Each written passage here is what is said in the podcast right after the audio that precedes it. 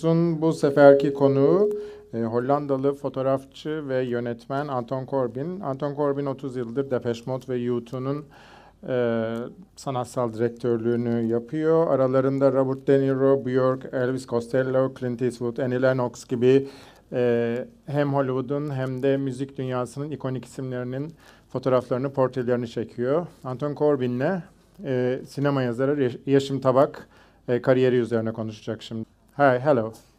You can come. Uh, today, uh, like he just said, uh, today, today we are really happy and excited to welcome one of the most prominent visual artists uh, of our time, Mr. Anton uh, Corbijn. Actually, he's been uh, kind of celebrating his glorious career since last year with big retrospective shows and exhibitions and we are lucky enough to see uh, a, a, tiny part of the retrospective, just six portraits uh, in Istanbul, in Istanbul 74's gallery now. Uh, well, actually, he's going to tell his own story. He, well. he prepared a slideshow for us, and he's going to go through his career uh, with the accompany of images, the real stuff. So. yeah, we're trying. Thank you. Yeah, trying. This is one of my very first pictures. Um, no, not really. This is the beginning. I was born on an island, um, and it's always important where you come from to see what you do later in life. So I was born into a, a very strict Protestant family. My father was the pastor of the village. Um, in, I was born in the 50s. Uh, so that felt um, very strict religiously at the time, and, and the world was a much bigger place. So um, uh, the isolation on an island I really felt. And when in the uh, 64, 65, I for the first time heard um, the Beatles and, and other pop music to the radio, it seemed to um, be talking about a, a, sort of promised land that was outside of that island, that was across the water. Um, hence, one of my retrospectives was called Holland's Deep, because for me, everything that sounded like um, a different kind of life, a more uh, uh, liberal kind of life, um, that was then demonstrated by my love of music, uh, came from outside that island. Uh, when I was 11, uh, my family moved from the island and uh, the, the love of, of music was born. And music really was the only reason I ever picked up a camera. I had no knowledge of art uh, in our household, that, that, was not really present. Although my, my grandfather was a teacher, um, an art teacher, uh, but he died when I was four, so I didn't get any um, oh. teaching from him. But he painted, he painted typical Dutch landscapes with a, a little church and a few houses. so that was the only art in our home. Um, the only exhibition uh, I ever went to before I was 18 was a Rembrandt exhibition that my father took me to in the Rijksmuseum in Amsterdam. And he took me to Rembrandt because Rembrandt was painting biblical scenes. And that was the only way my father understood art, because he understood what was depicted. Um, so um, we moved at some point to uh, a city in the school holidays in, when I was 17, and I was a very shy person, and there was a local band playing on the town square, and I was too, too shy actually to go there on my own. And not knowing anybody, I asked my father if I could borrow his camera, because I felt if I have a camera in my hand, people realize that, you know, when you walk to the front of the stage because he has a camera in his hand. Uh, when you're shy, you always think that people look at you and discuss every move. You know, it, it's, it's a weird thing how that works. So I took a few pictures because I had my father's camera, and this is the, the first picture I ever took. Um, with, I, I, thought we were going to um, switch those lights off actually on the front. Did we not do that in rehearsal? So we uh, don't we don't have that light on the, ışıkları kapatabilir miyiz? Ön taraftakileri. Anyway, so um, I took about seven pictures and I sent a couple of them to a magazine and they published three of them. Um, Were you a fan of this band? Yeah, I was a fan of this band. It was a local band and they had a saxophone. So I also played saxophone for a year. uh, but very badly. Um, I, my instructor was a guy from the army, so it was very strict, you know. Um, but um, the magazine uh, published three pictures without paying, of course, but they said from one, our, from one of our readers, here are some photographs. So that suddenly went, when for me the, the light bulb went. I thought, well, I love music so much, I can't play an instrument. How do I get close to music? And that was photography. Um, and my only references to photography were uh, magazines, music magazines, and, and album covers. Uh, they played a huge um, role in my life in terms of information. I didn't think of art, I didn't think of galleries or any of that. But you, that also, you you just created, started creating, creating what you like most, like album covers, graphics. Later, later, yeah. But but I started like a fan, you know, in front of a stage, not knowing anything about photography. So I had to learn um, about all that. And my my initial uh, playing ground were uh, Dutch bands that I photographed in the province in the north of Holland with my father's camera with a flashlight on it. It's terrible. I'll show you a few. There were well-known bands. There was Focus. Uh, there's a Focus again, and, and, that's Golden Earring. And I was so nervous, I only would take two pictures, you know, and uh, I knock on the door, can I take two pictures? What did your father think of you hanging out with these people as a... Uh, that, that was uh, difficult, but they, they let me do it. then I started to um, um, work in my school holidays to earn my own camera, and I started also to look at other photographers. You know, I started to have an interest in photography, not just the music, but the photography. And the, the photographers that I liked were, of course, initially only photographers that photographed musicians. So, and there's a few people that I liked. There's Elliott Landy. He took for me uh, what might be the ultimate group shot of the, a band called The Band. Um, and it's just five guys in a field. And it's very hard to get any better than this, I tell you.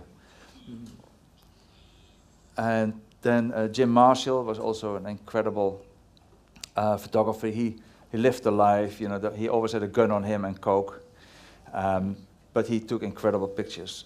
Um, and then um, I liked also Michael Cooper. He was an English photographer who um, photographed the whole movement of the 60s, so not just the musicians. I mean, he was friends with uh, John Lennon, he was friends with Keith Richards. Um, and he would photograph Sgt. Pepper album sleeve and the Stones' Satanic Majestic Request and all that. Um, and he, unfortunately, he was in the 70s, he was very disappointed with the 60s movement and he committed suicide. But he, this is a picture of Mick Jagger and Keith Richards at Stonehenge, uh, which I love. David Gahr was also an incredible photographer. He came from the folk music and he started with Bob Dylan and um, very much the New York scene. This is Patti Smith um, in the Chelsea Hotel. And then in Holland, you had a lot of photographers who were very um, interested in the um, world politics, and they would go to South America and uh, Latin America, wherever there was a revolution or there was struggle. Um, they were very um, socially engaged. And they always made black and white pictures, and they printed in the skies very dark. And so that's where I get some of, of the way I worked with uh, from the look, that, that the, very the heavy black, black and white, and, and, printed in. Um, that was in the Dutch magazines. So that, that a little bit is my schooling ground plus record covers in general. Can we also say that uh, you being uh, growing up in a little town with landscapes all over, that also affected your style because you kind of uh, like, you seem to be liking a lot landscapes. We see them in many of your photographs and videos yeah. as well. Yeah, yeah. I mean, I'll, I'll come to that. I did a landscape series uh, with self-portraits when I went back. Uh, that's the last conceptual series I did in 2001, 2002. Uh, I'm going to show that uh, later. Where I photographed myself as diseased musicians in the village where I was born. A somebody series. A, exactly. Yeah. yeah. Thank you. So um, I have to skip a few pictures. Oh, hang on. This this for people who just want to take in what I've done and leave, leave again uh, within one minute. This is my work explained. Um, so to make it easier for you guys, the um, but I have, a, I have, a simpler version of it as well, which is this. um, so the first period is the, my black and white series called Famouz, and that's uh, looking in from the outside. And then it went to other series where it was looking out from uh, looking in from the inside, and we're going to look from looking out from the inside and looking out from the outside. Um, after that, I didn't know what I was going to do. So, but we start with um, the uh, black and white series, uh, and there, were, was the first picture I took in '73, but I felt it had something. You know, I, I, of course, was still taking pictures of people on stage, but I was very um, uh, frustrated by it because I had no control over the movement, over the light situation, and um, I realized that not really what I wanted to do. So I started to, um, it, this was in small towns, I started to knock on uh, the dressing room doors. Uh, as shy as I was, if you have a camera in your hand, you feel you're on a mission. So it gives you some sort of uh, empowerment to, to knock on a door. And this is a guy called Memphis Slim, um, and it was never published, but I, I it's the, the oldest picture of myself that I um, like enough to show you guys. And um, I started to photograph them for a music magazine in Holland for a couple of years, and for that magazine I did a picture of uh, Ry Cooder. Um, he leans on a guitar. Now, in my, in my photography of musicians, I rarely use instruments because I find that so predictable, and I think deep down I wanted to lift the idea of taking pictures of musicians out of that music world. Um, and that would be, of course, easier if you don't use instruments. One of my most well-known pictures, however, is of course a picture of Elvis Costello with a guitar. Uh, so there are exceptions, of course, to the rule. Um, and there's an early picture of Johnny Rotten in Amsterdam. I have so many pictures, I'll go through it. You met quick. there in Amsterdam or when you went to London? No, I met Johnny in 76 in Amsterdam. Oh, Yeah. And I met him many times later in, in uh, London as well. I moved to London in 79, so this was still my, my Dutch period, if you like. oh okay. Uh, Jack Bruce also passed away. Um, all these pictures I just take taken with you know, available light. Um, I had no assistant, of course. I had a camera. I didn't have a lot of money, so on, on my film, you usually would have more than one subject because I would take some pictures in the evening somewhere, then some others in daytime the next day. I was very careful uh, not to photograph too much of Steely Dan, uh, very rarely photographed in those days. And this was my first picture that was published in Rolling Stone magazine and also on a cover for, for uh, Steely Dan themselves. So that was my first internationally uh, known photograph. Uh, the guy in the back was just playing piano. You know, it's a, it's a hotel lobby. you know. Uh, that's that was my stomping ground. You know, an artist comes to Holland, they give you five minutes to shoot in a hotel. So I became a photographer who photographs very quickly, uh, and I can use any uh, any space actually uh, to my advantage. I think that's my my schooling. But how is your approach to famous, let's say, artists you just meet at that moment? Like, Yeah, I mean, it gets everything changes, but um, uh, and now of course, uh, you know, I have a uh, I have work that people generally know, and th- that makes it easier to approach some people. But in the in the early days, um, I had to meet them in a hotel room, um, and later in the 80s, when I lived in England, I worked for a bigger magazine, and they gave you more time, and then my pictures became known. And, and but sometimes when, when you, people give you too much time, you lose focus. So I find that difficult. Too much Yeah. time. Uh, so Frankie Miller, simple. I mean, walls. I don't use studio, so walls for me are like a studio. Um, they somehow are a studio with with with a character. Um, so my my Dutch friend Herman Brood, um, he was the first person I worked with for many many years. This is from 75. I started in 73 to work with him. Uh, he committed suicide in 2001, uh, and we had a we kept photographing over those years with, with intervals, of course. But uh, he was he always told me I was the blueprint for you two uh, work you do. Um, and it, it's rare in music that you build a relationship with people for a very long period of time. He, he was the biggest musician Holland ever had. This is John Martyn um, on a good day. Um, I don't know if you know much about John Martyn, but he was an incredible character. Um, this is the first picture I took when I came to live in England. Uh, the reason I moved to England when I was 24 was that I liked this band very much. It's a band called Joy Division. And um, I took a picture of them with the idea of um, a trip to unknown pleasures. The first album was called Unknown Pleasures, and I used the four figures to symbolize what I felt about the music. So it wasn't so much about what they looked like, but how they could function to achieve that feeling. And I asked one person to look back, and that, that person was the singer, Ian Curtis. Now, I, I showed that picture to a few magazines, and nobody was interested at all in publishing it. But um, the band themselves liked the photograph very much, and they asked me to come to Manchester, where they lived, and um, to do a few more pictures. So I did more, and then, and then again, the, the singer committed suicide. Now, I want to stress that this has nothing to do with them meeting me. Uh, but it, it, has occurred a few times in my life, and actually it's not funny, but I try to make it funny. Um, then, of course, when he committed suicide, this picture was suddenly loved by everybody because it looked like a premonition of his death, um, which, of course, it wasn't. I had no inkling at all of that. Uh, but they were the reason I moved to England because I liked their music so much.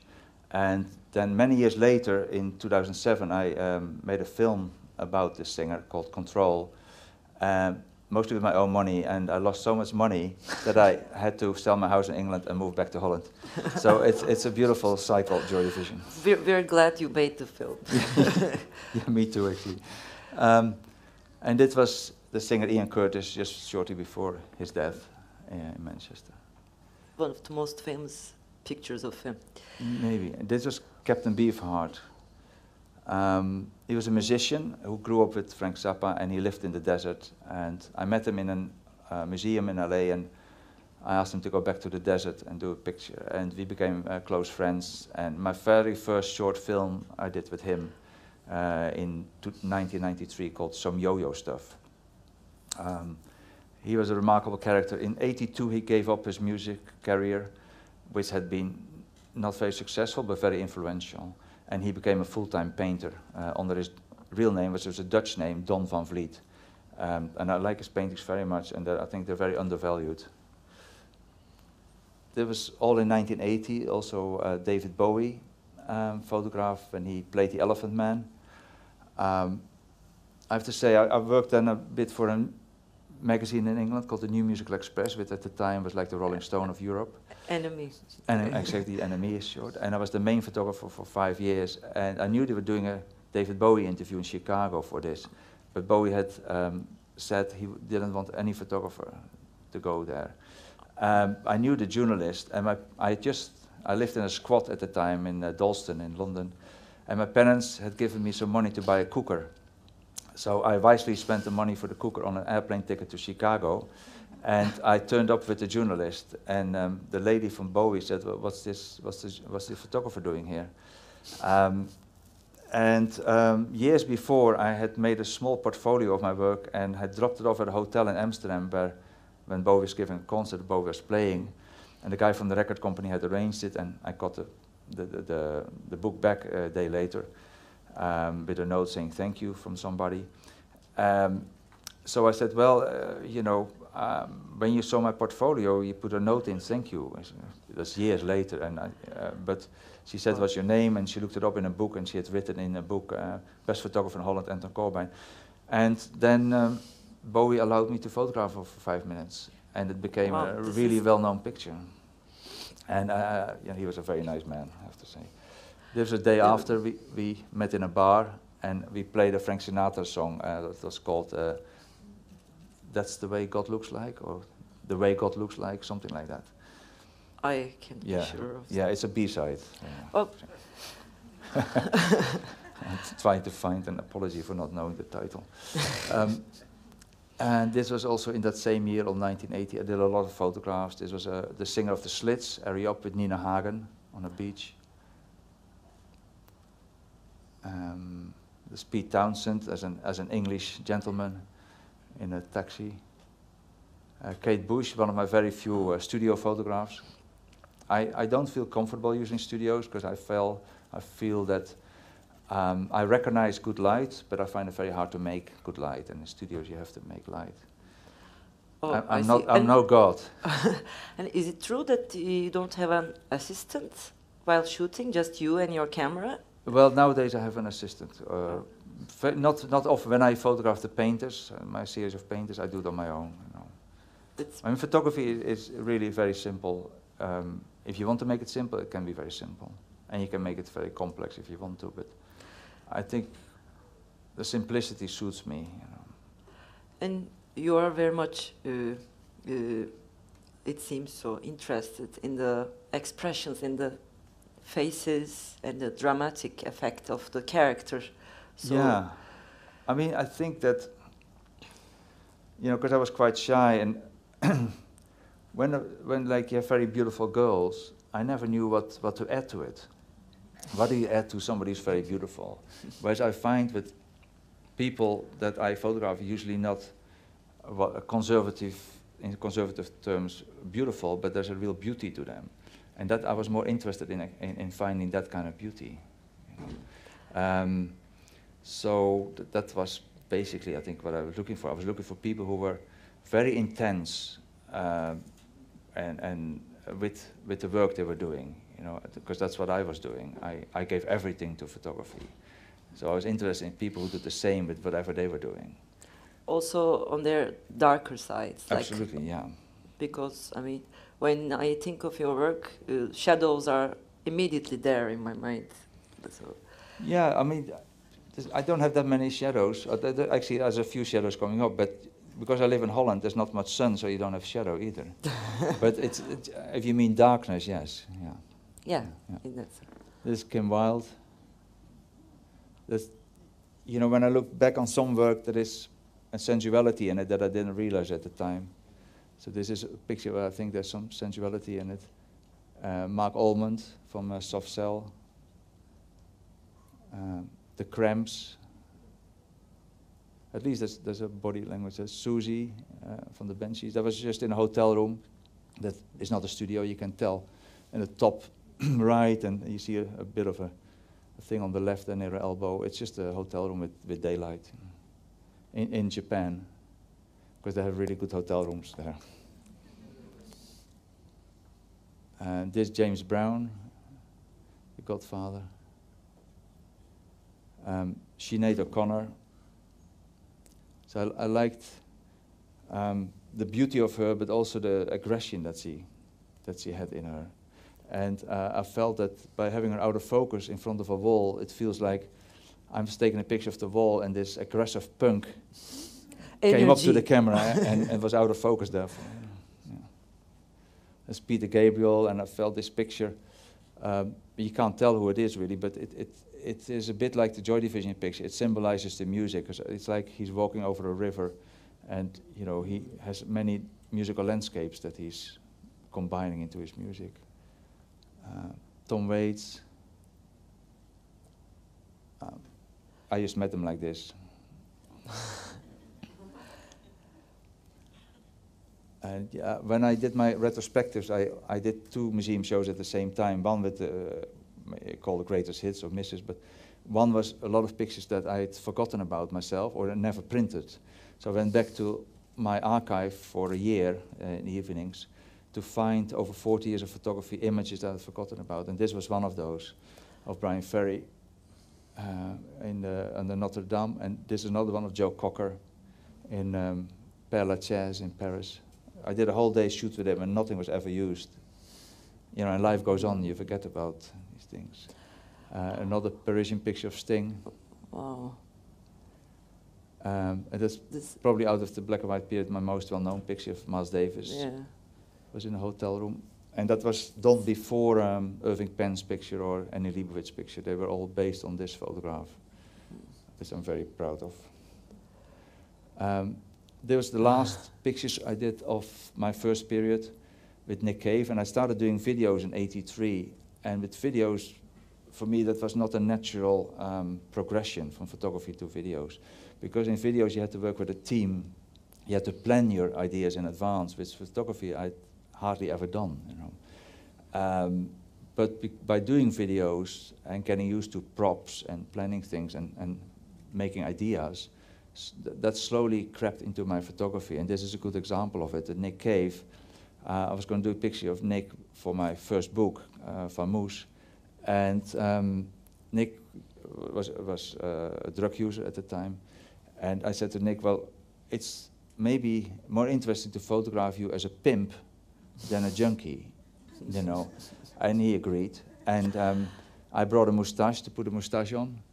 And uh, we had a belt, and, and I brought a woman. And um, so we did a whole series of pictures like that. It was very playful. Yeah, it- There's it people said, how can him." you dress Nick Cave? He's the coolest guy on the planet. But um, Nick, Nick thought it was good. And he, later he grew his own mustache. and I, I like to think I helped, I helped him getting over that. Uh, yeah. This was my uh, self-portrait at the end of that period, where I felt, uh, I think I felt very um, locked into my own thinking, and I was trying to break out of my ego and everything. Not that that worked, but you know. And Did, so at, yeah, at one point, can you tell us a bit also about your, fr- uh, about how your friendships uh, with these people affected your work? Because uh, it's it must be different than being a let's say a photo, meeting a photojournalist in five minutes or meeting a friend. How did you become friends with like with some of them like uh, Tom Waits, Bono, Depeche Mode? You've been like really like relatives. yeah, but you know, it's an organic, organic process. It takes years. It's just something that develops. You know, I, I mean, I didn't meet Bono, and he said, "Oh, let's work for 35 years together." you know, th- these things develop, and uh, um, and that's the same with Tom Waits. Tom Waits, I met in '77. To, took pictures, and again in '78, and then not till '83 again, and that's when we started to be, become, I wouldn't say friends at the time, but uh, people who would call each other now and then, you know, and uh, like enjoy working together. And it, it, it's, it helps very often, of course, if you know people well that you photograph. Uh, at the same, same time, there's the risk that you don't go deep enough because they're friends. Maybe you don't. You want to make it easy for them. You know. So you have to always be on edge in that sense. You have to be Depeche Mode. You know, I, I definitely try to be better every single time because I don't want to be uh, the token, the token guy. You know. Uh, but how uh, how uh, how do they act uh, differently at time? They they they become in a way your actors, like Yeah, some, sometimes if you've ideas, and sometimes you know my photography, you know, eh, sometimes is more like documentary photography, but very controlled. You know, because I find if you set things up too much, it's going to look like a picture of of uh, something that you set up. And that I try to get real life always in there. You know, it, it's hard. I, of course, I fail uh, often, but often. yeah, but that's the pictures I don't show. um, so after that first period of black and white, that's 89, I, I went on to, um, to a different camera which is square format, just to, to start to think different about composition. And I also um, became, of course, very interested in, in people outside of music. You know, I developed too, and I had I developed a love for film and for um, reading and, and um, uh, yeah, other art forms. So uh, I started to photograph other people too. And this is Allen Ginsberg uh, at his home. And he's looking through a window. And when Allen Ginsberg was home, because he was a photographer too, he would take a picture out of that window every single day. And I knew that, so that's why I got him to look out at the window. Um, and I wanted to um, um, make a change from the first period to this period, not just in the format and maybe in the content, uh, because I also had become more well known and I was less shy and uh, I, I got closer to the people, I think, easier. But I also wanted the look to be different, so I developed with my printer um, a look that had a, a brown in it as, as well as black and white. And it was based on a Japanese paper which had a, a fold. And if you developed it with a certain developer, it gave you black and white and a brown tone in it. Um, so that's what I called lith prints, because the developer was called lith developer, but it, it's not in the official meaning of the word a lith print. But that's what I call those. Um, and then in, in sometime in the 90s, uh, too many people tried to do this too, so I, I stopped. And in the end, I had to stop because the although nobody puts money into development of black and white photography. These Japanese did, and they improved the paper, uh, and that meant I couldn't get this effect anymore. So it, it sort of died a natural death for me. Um, this is William Burroughs at, at his home. And if you know the story of William Burroughs, then you know that probably that he um, once put an apple on the top of his wife's head and he missed when he shot. Well, he missed the apple. Um, so he killed his wife. Uh, and um, so that, that right shooting is, is, is, is a, well, it's an echo of the past in a way, and it, it's also, you know, visually interesting. Uh, this is the hand of John Lee Hooker. Um, this is Clint Eastwood, uh, Nicolas Cage. And this is a shadow picture. You know. Um, so this is Steven Spielberg, and Steven Spielberg always got photographed as an official guy. And I felt like he he must have been a kid that played with a t- uh, with a flashlight, uh, you know, under the sheets at night with creating shadows and things. So I asked him to do this thing that, and and uh, you know, would you believe that a few years later he made um, Jurassic Park, um, and um, I, I, he never contacted me after. And this is uh, Martin Scorsese and Isabella Rossellini with uh, the Statue of Liberty in the background.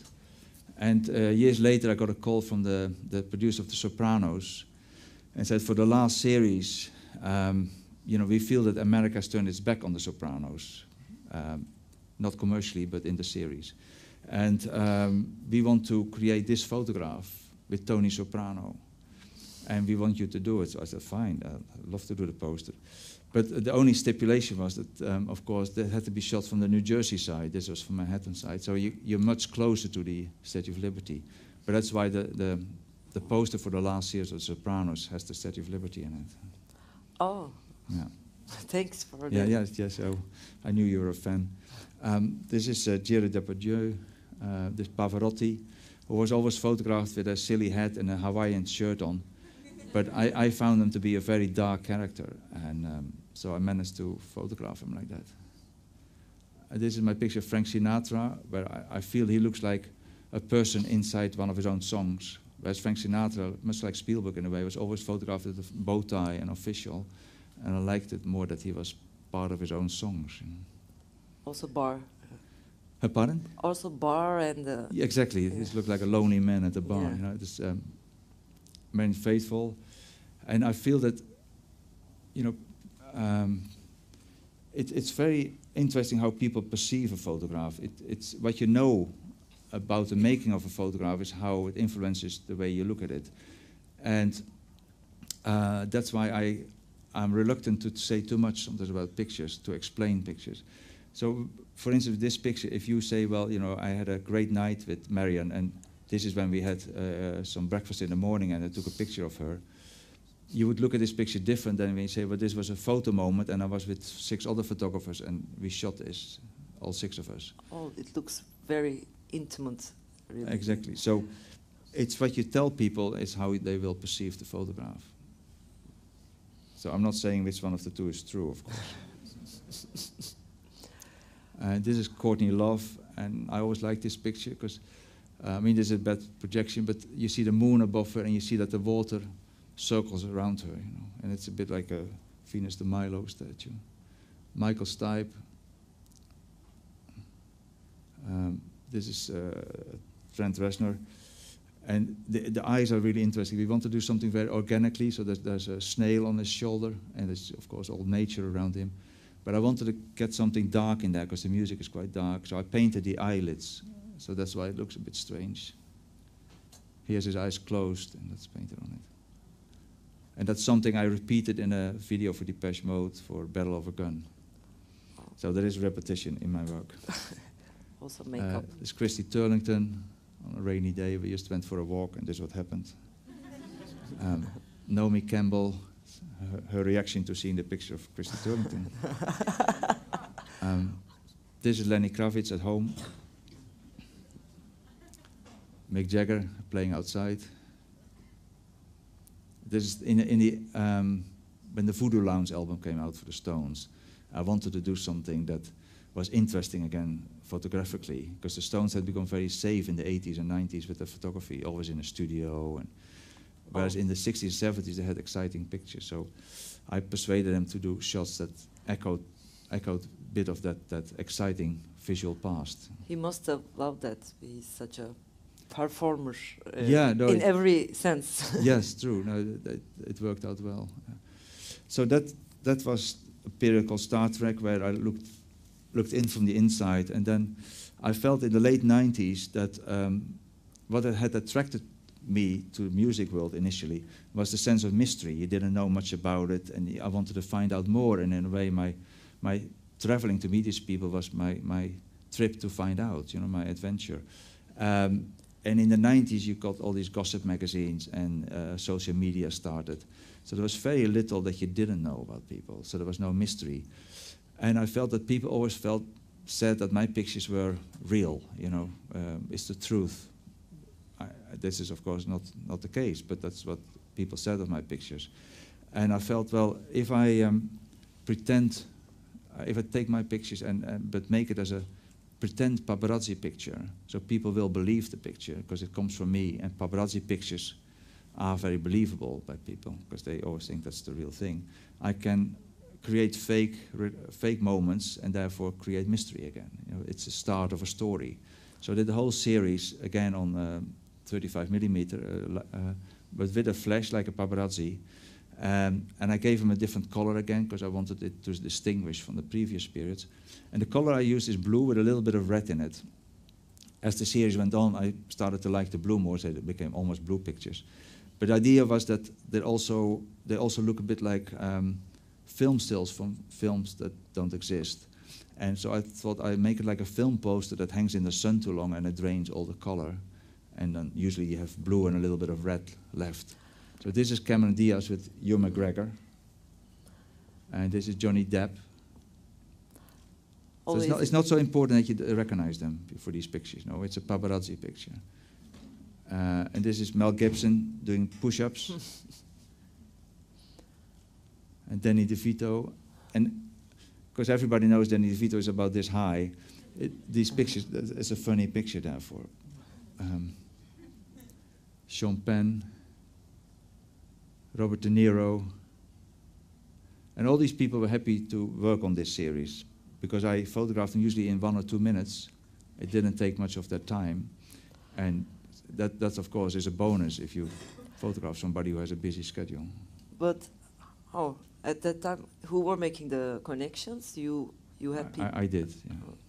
I, I, I knew most people or I, I found them. Yeah. And this is Lars von Trier. Um, kind of, in his usual. yeah, I mean, it, to his defense, it was mid-December. It's it's very cold.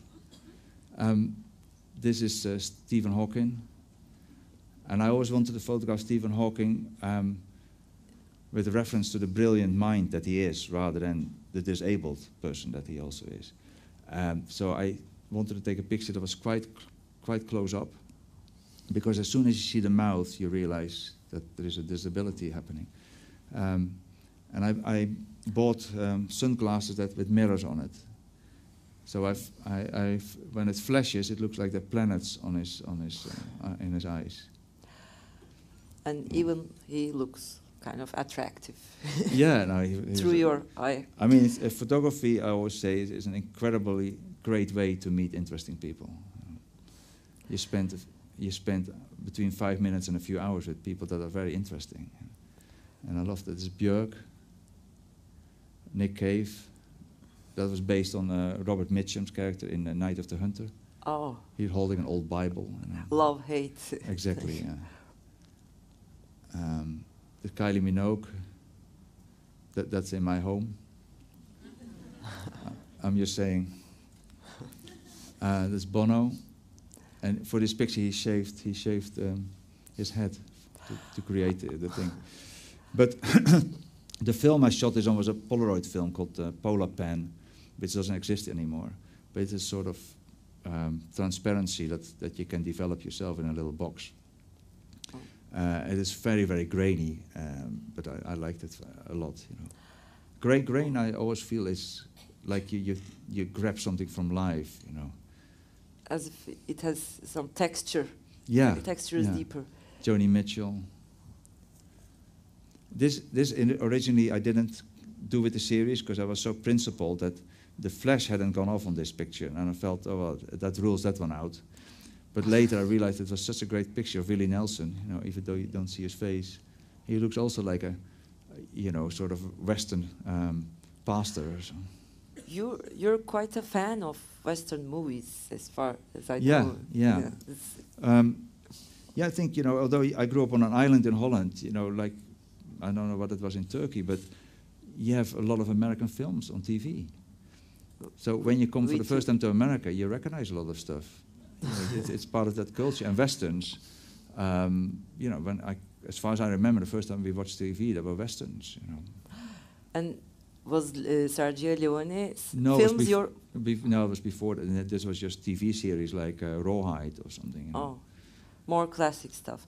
But then later on, you, uh, as far as I know, it's the you you use the same town, Al- Almeria, Almeria, Uh, Almeria. Almeria in Spain, Yeah, in some of your music videos. yeah, So, I did. uh, I mean, the places he used in his classic spaghetti westerns. Yeah. So I thought you might have a deep No. connection with him. Well, yeah. After later, I, I, I got that. You know, I, I um, liked the spaghetti westerns very much. And when I made my second film, The American, I actually wanted to make a, a western, um, but that was the film I was going to make. So I made the structure of the film like a western, um, where somebody ha- um, shoots somebody, has to escape town, hides somewhere in a little village. There he connects with the priest and the prostitute, and then and then the past catches up with him. There's another shootout, and he has to leave town again. So that was the structure of the American. And uh, originally, uh, my title for the film was Il Americano, which is imperfect Italian for the American, because I wanted Oh. to show that he didn't belong there. But it was my first Hollywood film, and I didn't win that battle. But th- th- that was in there, and I, I went as far as um, meeting Ennio Morricone to do the soundtrack. Oh. Uh, and there's a bar scene where you see a little bit of a Sergio Leone film. Uh, yeah, well. I So, remember. you know, I tried. That that film also reminded me a bit of uh, Le Samurai by Jean-Pierre Melville with Alain Delon. Yeah. I thought I was saw that, that, I, I saw that later because a lot of people told me later? that Oh afterwards. yeah. I, I don't. I have to admit, I don't have a massive knowledge about of film, but, um, But- I just make make films with the little knowledge I have. But also, it's an adventure. You know, you'd you'd find an, a way to tell a story. because at that time I was writing for a newspaper and I wrote that I Oh, as, really? as, as if I knew I liked the film a lot. It was a great film. I thought it was in the Jean-Pierre Melville tradition, but looks like I just lied. no, no, you probably maybe unconsciously, you know, that that that got picked up some, somehow. Um, this is my second conceptual series. It's uh, self-portraits. Uh, this is me, uh, dressed as John Lennon. Uh, it was all done in front of camera. So uh, somebody, my sister actually, she was a makeup artist, so she made noses if needed and hair pieces. And I looked for clothing. I did it over a period of eight months. I went back to the village where I was born.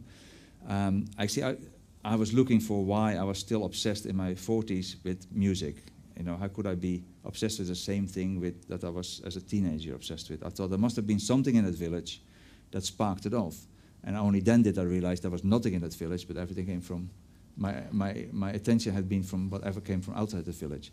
So I made a series in that village with my obsession of music and my parents' obsession with life after death. And I decided to then dress up as deceased musicians, but in my village. So I brought my big world into the small world, and at the same time, in the pictures, you could see the environment where I grew up in, um, and how that maybe later affected my compositions and stuff. So this is me in the, in the garden of my parents, in my house where I was born, as uh, John Lennon, and that was the church of my father. And on my right side, you would have had the cemetery. So that's the, this is the garden of, of the, the home of the minister of religion, of the pastor. Um, and then uh, in front of the house, uh, George Harrison. A, a Harrison. They were all, the series was called A Somebody, and the first picture was called A Lennon, and there's A Harrison. So that could be read as Anton Lennon or a version of Lennon. Um, and it also was uh, basically, I admitted to myself and, and the world that deep down I probably always had wanted to be somebody. You know, I always thought I was uh, no ego, but I guess somehow I wanted to be somebody, and that was this series acknowledged that. You know. And this is uh, A. Curtis. Ian Curtis. But you can But- see how the flat landscape where, of the of the island where I grew up in. Was totally flat. But have you uh, you didn't put much effort into making music yourself, like No, no. I, uh, I, I have to say, I, I dreamt for Depeche Mode two times on television, television, and I decided that that had to be the highlight of my life in that sense. such a success? Uh, and I stopped straight away after that. I, I played drums. Uh, this is uh, A. Buckley. And this is A. Cobain. It- it's real fun to do that. To, to dress up It's, is incredibly liberating. I don't really like to have my photograph taken, but not only, of course, did I take the picture myself, but uh, um, if you dress up, it's, it's liberating. There's A. Hendrix, uh, A. Elvis, A. Presley, uh, A. Mercury, and um, it says Kapsalon, which is Dutch for a, a hair salon. Uh, and it was actually the hair salon where I had to go to when I was uh, 10 and 11. Uh, but I was taking this picture, so I had uh, an assistant who from Holland who were exactly my height, exactly. So I put him first in position, oh, then I did the camera, and then I would, I would put my shoes on my feet exactly where his shoes were. And if I was nearby, I would just do something with my hands like this, so he take the, he press the shutter. If I was further away, I would make a sound like, "Uh," and, and he would press the shutter. And, and my sister who did the, ma- uh, the makeup and the hair. So it was just the three of us taking these pictures. And when we were taking that picture, because the setup was so simple, of course, a guy came out of a house and he said to my sister, um, is that Anton Corbijn? and she was a bit annoyed. So yeah, why? And um, he said, well, um, you know, if that's Anton Corbijn, there's hope for me. so that's how amateur-like I, I operate. You know. but you Uh, also really kept the face expressions, like kind of fun. Yeah, Not just the tried. outfit. But, but it, you know, it's an interpretation of. I didn't want to do anything on a computer afterwards because you can make yourself look alike, of course. But I wanted to do it all in front of camera. This is a Holly, and there's a Joplin, and a Zappa.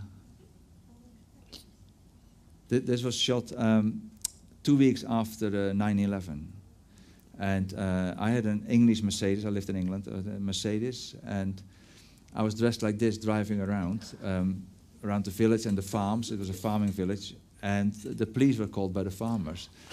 There's an Arabian guy driving around, in it, and they were nervous. and uh, guy with the Yeah. mustache. they came, they came and searched for me. yeah. Uh, I also did some black and white pictures uh, of these uh, dressing up things to see how desperate I was to be that somebody. You know. So this is up again, and this is uh, all of them, and it, this, this is called Heaven. This piece. So, but This- one of one of them is you yourself as yourself. No, no. Isn't that a, a Corbijn? Uh, no, I, I, I know I look like a pop star, but no, no, I, I don't know which one you point at, but Oh, the third one from the left in the middle. I thought, who is that? first one from the left in the middle. Yeah. Oh, that's um, good question. Uh, that might be a Buckley, like Jeff Buckley. Oh. Obviously. I guess not. Um, and then after that, after the second conceptual series, I had done my whole cycle of things, you know, and I, I wasn't sure what to do next. I thought, well, surely it has to be another conceptual series because that was so popular, but I couldn't think of anything. And uh, I also started to prepare for my first film. So, um, in the meantime, I started taking pictures of people I liked, and they turned out to be painters. So after a few years, I realized that was my new series, the painters. Um, so it doesn't fit into this this circle anymore, but it's basically going back to square one, photographing people I like in black and white, you know, but square. So this is Marlene Dumas. She's a great Dutch painter. Who I, I actually did, I, I worked with her for on some series. Can you can you compare the of course, they are all different individuals, but can you compare, let's say, rock stars to painters in terms of collaborating and Not so much. I think painters are not so interested in promoting their own visual presence. You know, um, musicians, they're very the part and parcel of the music is their, their look. You know, they they want to be seen as. Uh, so it's a very different world, I think. And what what, what I frustra- what frustrates me about the photography I do is that, you know, if you have somebody in front of your camera, you're halfway there. Whereas painters start with nothing in a studio and they create something. And I've always wanted to paint, and I, I also do graphic design. And I, generally, I use paint to make letters or to make something because I love the paintbrush so much. But I, I'm a total frustrated painter because I can't paint to save you my have your own typeface? Like, Yeah, I do my own typeface, yeah. Also because I have no knowledge about typeface. This is Luc Tuymans, a Belgian painter, uh, Lucian Freud, uh, Chris Ofili, uh, Peter Doig, uh, Richard Prince, uh, Jeff Koons, uh, Gerhard Richter, John Baldessari, uh, Anselm Kiefer, and uh, Damien Hirst. That's also done in front of camera, I have to say, it's makeup. And, and this picture is all about death. This was the, one of the few photographs that painters had an idea about, because he stands in front of a, a, a work that consists of dead insects. And he had a jacket on uh, from G-Star that said 3301. So in post, I have to admit, I took the 01 off. So 33 is the age that Jesus died. So it was it's all to do with that. Um, Ai Weiwei, which I shot in uh, Beijing. very unexpected. Uh, Yeah, I, I do nudes uh, too. Yeah, it's extra, but I do it. And there's some color work for, in case people think I never do color. this is German um, friend of mine, but he's a great singer, and he also did scores of two of my films. Uh, Herbert Grönemeyer, somewhere in Portugal. This is uh, Michael Stipe, Under the Shower. Uh, Rutger Hauer, he's a Dutch, big Dutch actor. Uh, and when I grew up, he was playing a, um, a young guy who was always riding on a white horse. So this for me had, had a lot of uh, meaning. And I did also some very grainy pictures in black and color with David Byrne and Patti Smith and Peter Gabriel. And I did pictures in studios with, uh, with a hand torch, with a hand torch with in, the, in black, in darkness, and you accumulate the light. So these are all done with um, uh, like a torchlight in my hand. uh, oh, uh, and this is Adam. He's, he's the, the fifth, fourth and fifth member of the band, they say. Um, this is people that I worked with over different periods. So you can see the black and white period, the Star Trak series, and the conceptual series. And same with Brian Eno and uh, Nick Cave, uh, Tom Waits. The, the people who come who reappear in my pictures, if you like, in my series. And I think that, oh, that's picture of the slits. Well, this was basically to show that um, I, I was never very good in um, doing proper um, lighting. You know, when I take a picture, it's usually slightly too dark, slightly too light. Um, with printing, I could manage it, but I took some pictures that I really couldn't print at all, like um, three bodies against the sunset. It's hopeless, you know, uh, if you, um, at least for me. but now with digital technology, I scanned the negatives and was able to um, to solve or save some Oh. pictures that I never was able to print, and this Oh. is one of them. I did a series with the slits as an English but then LL Cool J, I was never able to print that picture because it on my negatives uh, the, the the whole body is black, and now uh, in digital I, I I underexpose by about four stops or something, you know, which is what amateurs do. so you don't have. On so- Morrissey, this was overexposed by about four or five stops, and I managed to get a picture out of it again. And these are just bands I worked with often, Depeche and the Arcade Fire and Metallica, uh, Nirvana, REM, early and late, you know, and the Rolling Stones, and U2.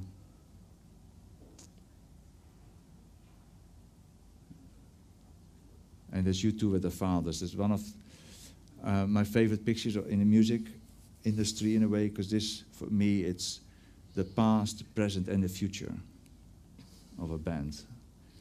Because they will look like their, like their father in, in the future, of course. And I also do some graphic design, so that's why you see that I paint a bit, you know. Uh, some album sleeves. Anyway, these are, are all pictures that I found. Yeah, I can go on forever. But um, um, I think I showed enough pictures. I don't know what the time is. I, I don't want to Uh, keep. How much time do we have? Well, I think we probably had done an hour. No, David is next, so I don't want to keep him up.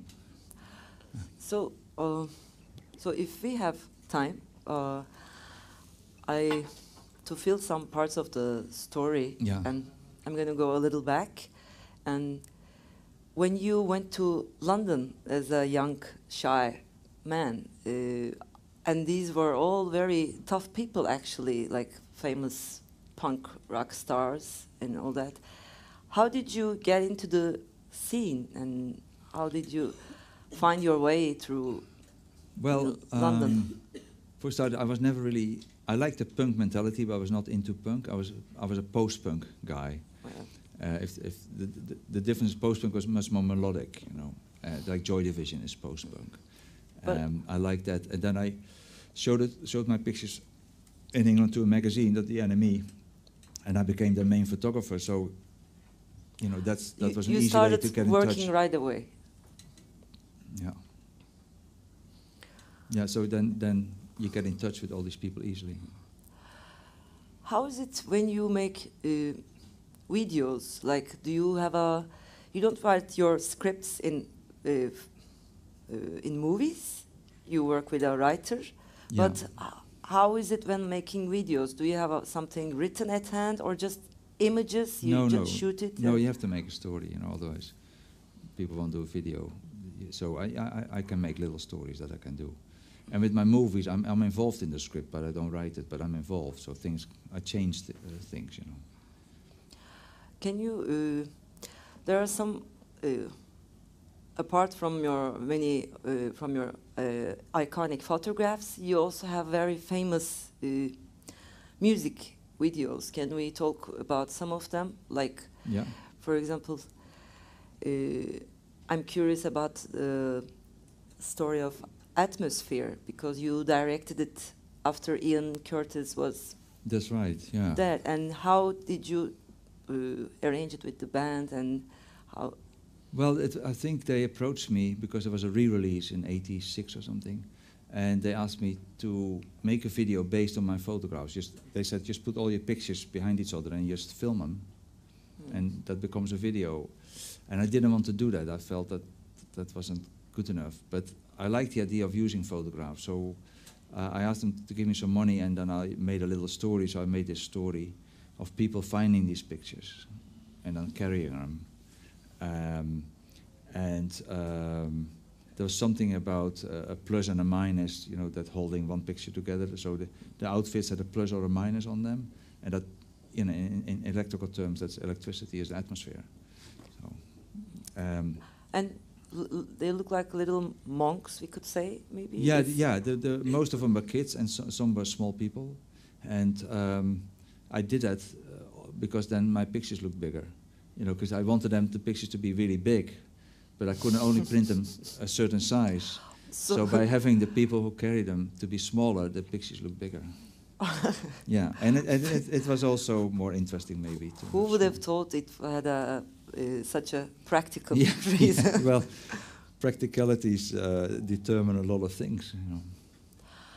And and how about uh, heart-shaped box, which is Yeah, that was one of the few scripts I didn't write. Um, Kurt Cobain uh, was an incredible um, visionary guy who had a very detailed idea of what that video should look like, and he sent me all these drawings uh, that I based the video on. And there's there's a couple of things in the video that were uh, mine, you know, the, the, the, the electrical or the mechanical birds and the, the, the big woman who represent Mother Earth to me. was in there and a few little things, but basically it's Kurt's idea. And it, it, I've never worked with a musician who uh, knew so well what he wanted visually. You know. Oh, I see. And later on, they didn't make any other music no, video? I mean that video worked out so well uh, for Kurt, you know, for me too. But for Kurt, he liked it so much that he said, uh, "Can you do the next video for, uh, I think it was Pennyroyal Tea?" And I said, "Well, I, I will never be able to make a video that's better than Heart Shaped Box, so I won't do it." And then he said, "Well, if you don't do it, I will never make another video again, ever." And he never did. So, uh, in retrospect, I would have liked to have said yes. Yeah. yeah. I think they like us to uh, to move. Okay. Yeah. Okay. Any So, questions? No. Good. uh, okay. Thanks very much. thank you all.